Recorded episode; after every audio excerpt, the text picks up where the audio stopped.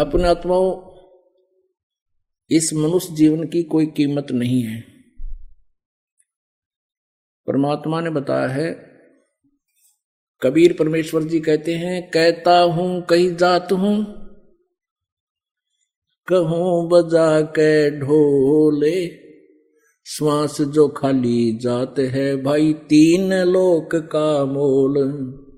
कहता हूँ, कही जात हूँ कहूँ बजा के ढोले, श्वास जो खाली जात है ये तीन लोक का मोले। ओए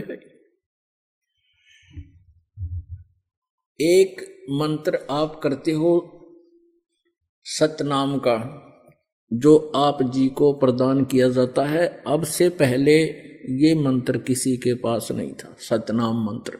और ये पंथ चल रहे हैं, राधा स्वामी, धन धन सतगुरु जय गुरुदेव, आगरा ये मथुरा वाला और उसी से ये राधा स्वामी ठाकुर जी महाराज थे। ये सारे एक ही कुएँ का जल है। सब भ्रमित पंथ हैं, काल प्रेरित हैं। काल के जाल में फंसाने का ये पक्का षड्यंत्र है इनका। इनको सतनाम का भी पता नहीं, सतनाम के वस्तु है। इनकी एक पुस्तक है सार्वचन राधा स्वामी वार्तिक।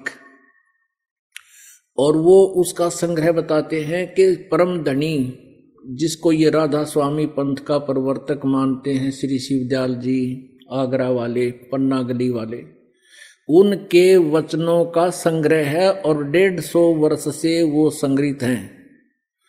और उसके बाद 1902 में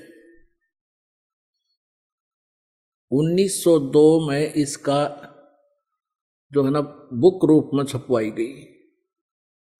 1902 से लेकर आज तक 109 वर्ष हो गए। और उस अज्ञान को ये भोली आत्मा रटते आ रहे हैं। उसमें लिखा है, एक जगह लिखा है कि सतनाम पांचवी मंजिल है, पांचवी मंजिल सतनाम। और फिर बताया है कि सतनाम को सतलोक भी कहते हैं। सतनाम को सतपुरुष भी कहते हैं और सतनाम को सारनाम भी कहते हैं। सतनाम को सतलोक भी कहते हैं, सतपुरुष भी कहते हैं और सतनाम को सतनाम भी कहते हैं। इनके, इनकी बुद्धि घुमा रखी थी काल ने। अरे सतनाम दो अक्षर का जाप है। सतनाम माने सच्चा नाम। और ये इसको कहीं तो सतनाम बताते हैं। और एक जगह है ये सावन सिंह जी, जिनको धन धन सतगुरु वाले पंथ के प्रवर्तक का भी गुरु मानते हैं। श्री सावन सिंह जी ने अपनी पुस्तक लिखी है, संत मत भाग। चार पाँच भाग बनाए उसने। उसके तीसरे भाग में लिखा है, एक जगह तो लिखा है कि सतनाम सथान है। आगे फिर किसी ने पूछा कि चार राम की व्याख्या करते हुए बताते हैं सतनाम असली राम है। इन सतनाम का नहीं वेरा आज तक। कहते झूठा ज्ञान और ध्यान कहा लाओ?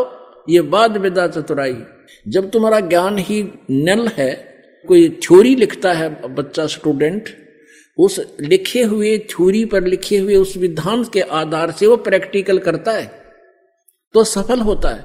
जिसका थ्योरी ही गलत है तो प्रैक्टिकल ठीक कैसे हो सकता उसका?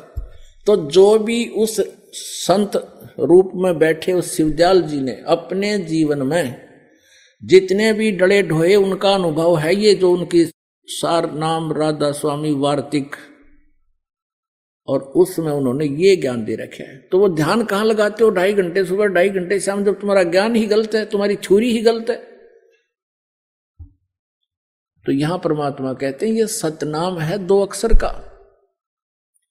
जिसमें एक ओम अक्षर है और जैसे ओम तत् सत में तीन मंत्र बताए, इनमें से एक तत् मंत्र सांकेतिक ये दास बताएगा उसको और दूसरा नहीं बता सकता, अधिकारी भी नहीं है और उस दास से पहले किसी को इसका पता भी नहीं था। लेकिन परमात्मा कबीर जी ने 600 वर्ष पहले अपनी वाणी में ये लिखा था और उसको अब डिस्क्लोज करना था, पहले गुप्त रखना था। ये परमात्मा का आदेश था।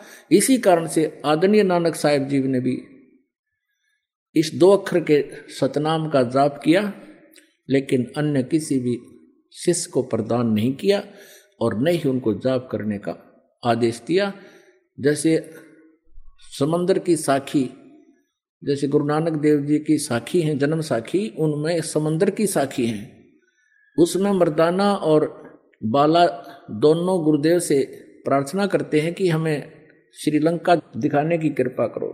तो उन्होंने कहा कि चलो समंदर के ऊपर का चल पड़े, जैसे थल पर चलते हैं। और उनसे कहा कि तुम वाहे गुरु वाहे गुरु जपते रहना। अमरदाना और बाला तो वाहेगुरु जप रहे हैं और नानक जी ये दो मंत्र का जाप जप रहे हैं, सतनाम जप रहे हैं मुख से मौखिक।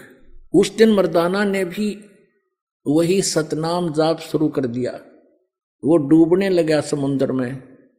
तब गुरुजी ने पूछा, मर्दाना, तू वही जाप कर दो मैंने कहा तो मेरे, मेरी रीस मत कर। मेरे वाला जाप मत कर।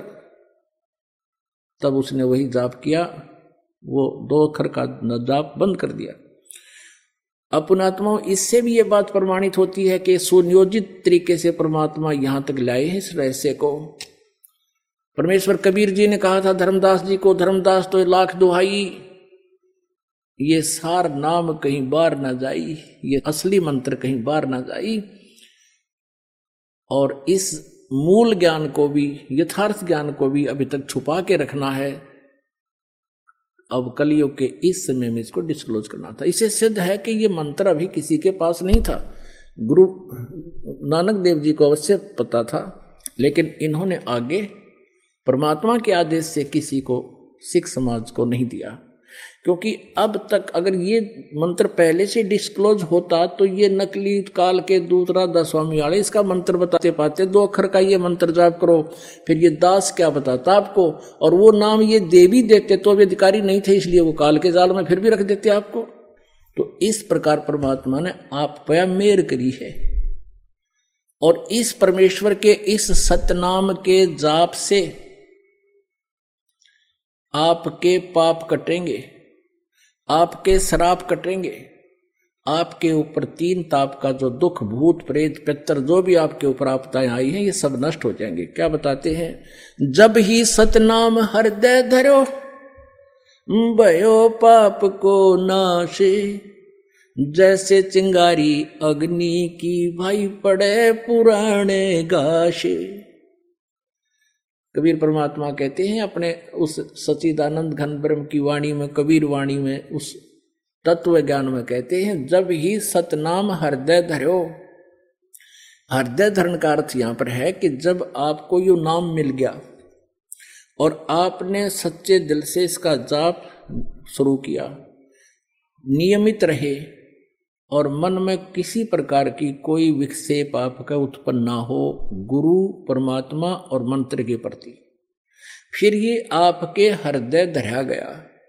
उसके बाद जब तुम सुमन करोगे सच्चे दिल से और बिल्कुल निशंका होकर के, निशंसित होकर के, फिर देखना इसका कितना कमाल होता है। तो जब ही सतनाम हृदय धरो भयो पाप को नाश और मानो चिंगारी अग्नि की पड़े पुराने घास। एक हज़ार क्विंटल और चाहे एक हज़ार टन सूखा घास अडंगा पड़ा हो कहीं पर, और उसको ढोण लग गया आदमी कदे भी ना उठे ना कि तो दरिया जा।